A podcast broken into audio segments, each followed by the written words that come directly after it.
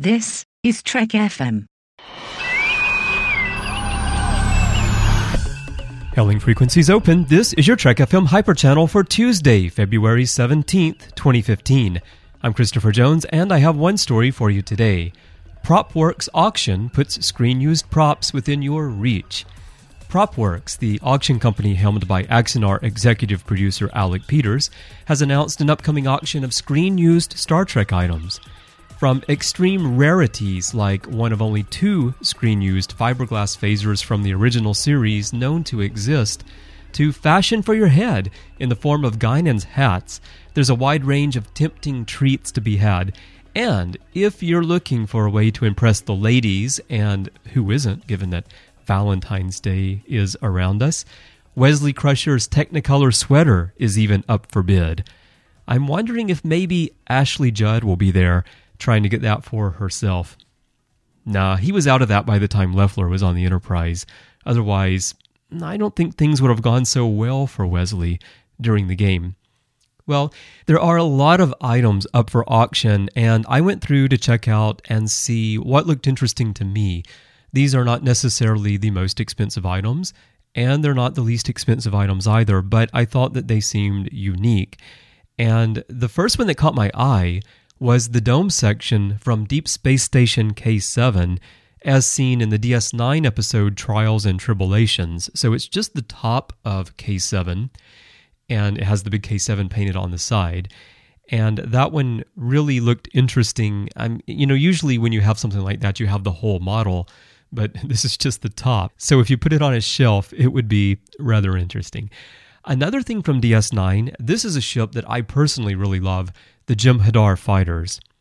Of course, the model itself doesn't have quite the impact of what you saw on screen, but it's also fascinating to see these models and to know what they did with them to capture the, you know, create the effect of what you see in the episode uh, you know, one thing that they did on, I think it's DS9, in some cases where they have a lot of Klingon ships, those are actually hallmark ornaments that they used in the background. Now, that's not what's up for auction here, of course. These are models made for, you know, shooting there. But when they needed to fill in scenes, you would never know that they were using hallmark models in some of those. So, uh, you know, seeing these, you know, larger size ones, which were really made, for uh, the, the shots that they needed of Jem'Hadar fighters. Very fascinating. Now, if you are a TNG fan, there are a number of things here that will interest you.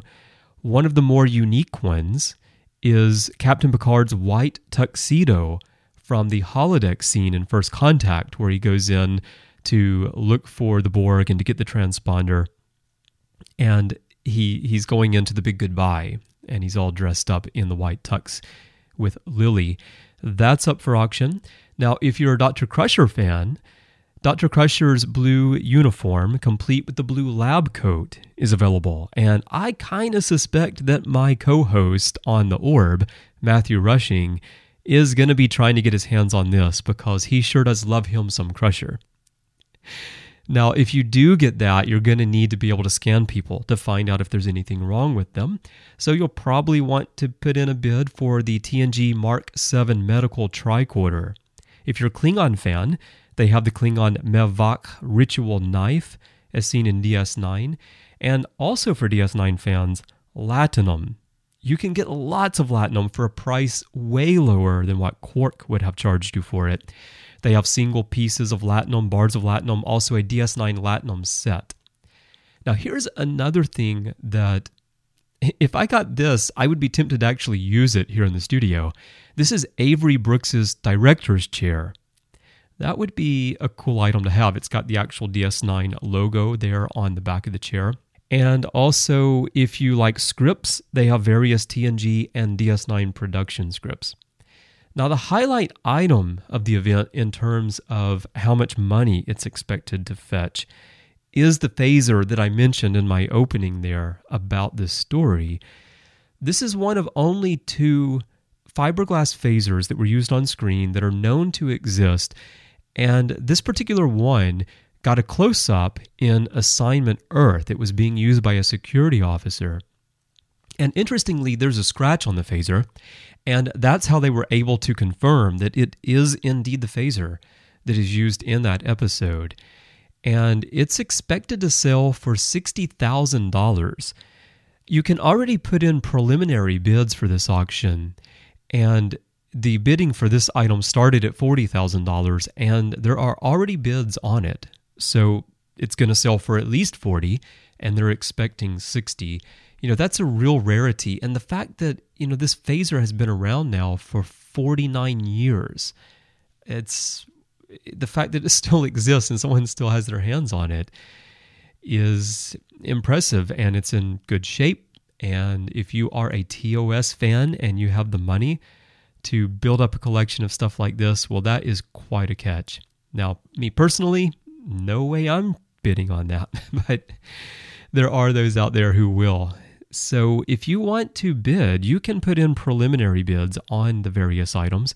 And this is going to take place on liveauctioneers.com. So that's L I V E A U C T I O N E E R S.com. And the actual event takes place on February 21st. So that's Saturday after, well, this episode is going to drop on Tuesday. So this coming Saturday will be the auction at 12 p.m. Pacific time.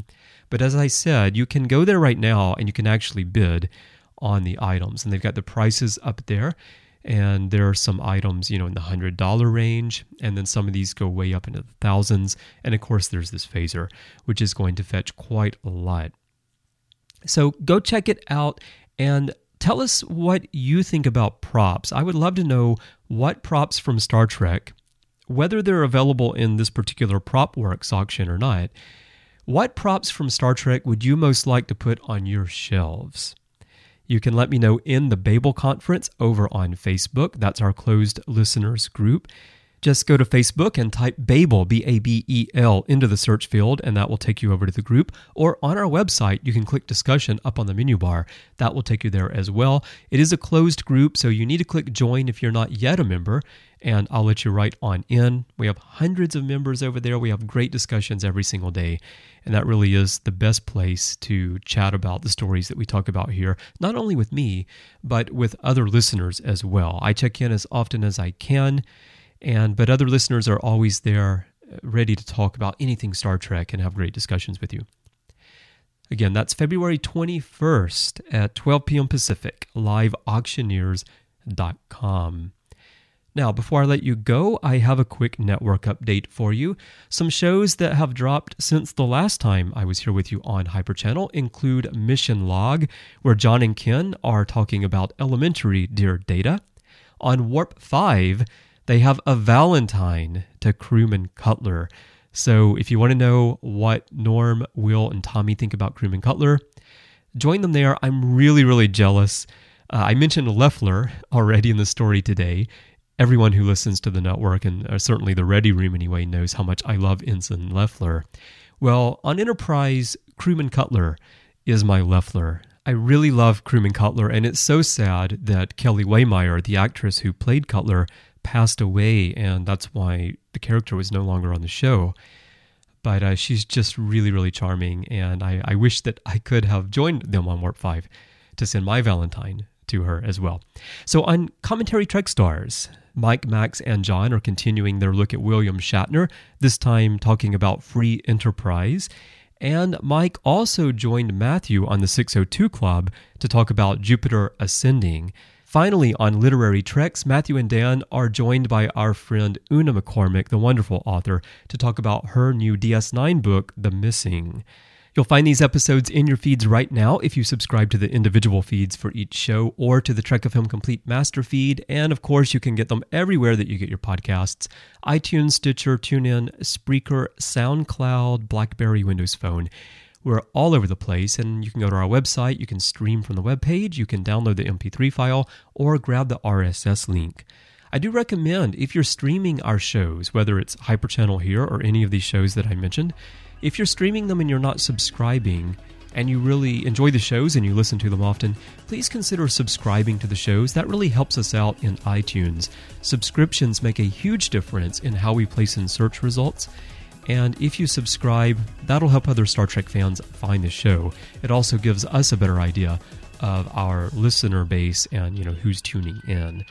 Another thing you can do on iTunes while you're there to help us out is to leave a star rating and a written review for your favorite shows. That also helps us rise up in the search results.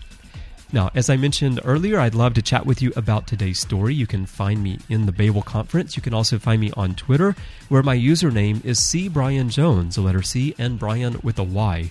If you want to send me a voicemail, you can go to speakpipe.com slash trekfm.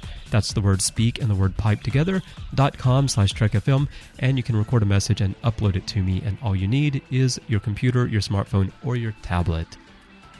Well, thanks for listening today, everyone. I hope you've had a great weekend, and I'll see you next time with some more stories. Until then, go watch some Trek.